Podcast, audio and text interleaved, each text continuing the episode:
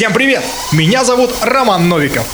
И каждый день я буду рассказывать вам о видеоиграх, гаджетах и приложениях в своей авторской программе Single Player. Главное меню. Flat Out. Платформы PC, PlayStation, Xbox.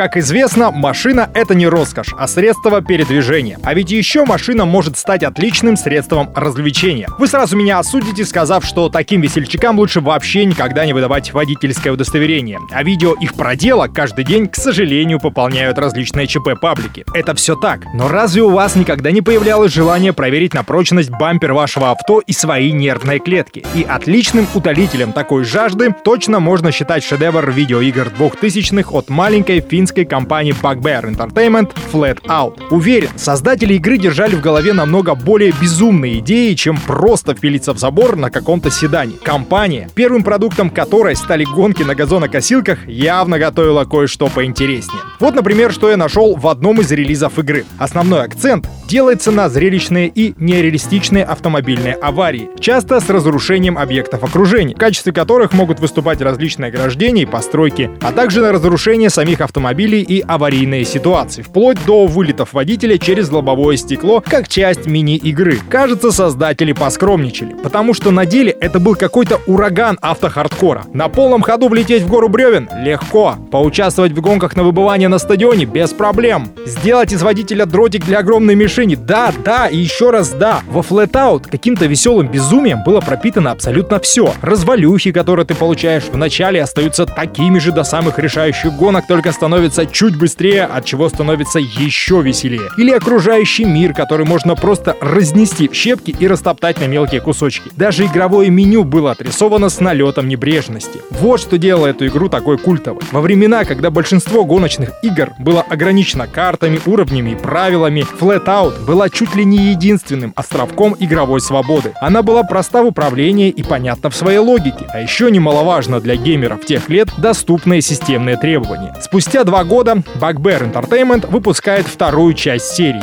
И снова максимальный градус безумия. Осталось все то, за что мы любим первую часть. Изменилось лишь место действия. Из сельской местности создатели нас перенесли в мегаполис, и как следствие мы получили возможность на полном ходу влететь в витрину торгового центра или разнести остановку. Flat Out 2 была выбрана лучшей гоночной игрой, порталом IGN и печатным изданием Игромания, а средняя оценка по рецензиям, согласно сайту Metacritic, составляет 76 из 100. Flat Out 3 была анонсирована в 2011 году. Разработкой занималась некая Team Six Game Studios новая часть была полностью разгромлена прессой раскритиковавшей за ужасную графику, плохое управление и непродуманный геймплей. 5 августа 2015 была анонсирована четвертая часть легендарной серии. Называлась она Total Insanity полное безумие и вышла в 2017. Назвать эту часть такой же безумной, как две первые, вряд ли повернется язык, хотя бы потому, что некоторые элементы и ходы уж очень были похожи на вторую часть. В самокопировании игру обвинили и критики, хотя и не были так категоричны, как с предыдущей версией. Я вообще поймал себя на мысли, что Flatout больше не нужна современным геймерам. Может лучше, чтобы она осталась в наших ламповых воспоминаниях игр детства, где нам только и дай дело что-то разбить и разломать.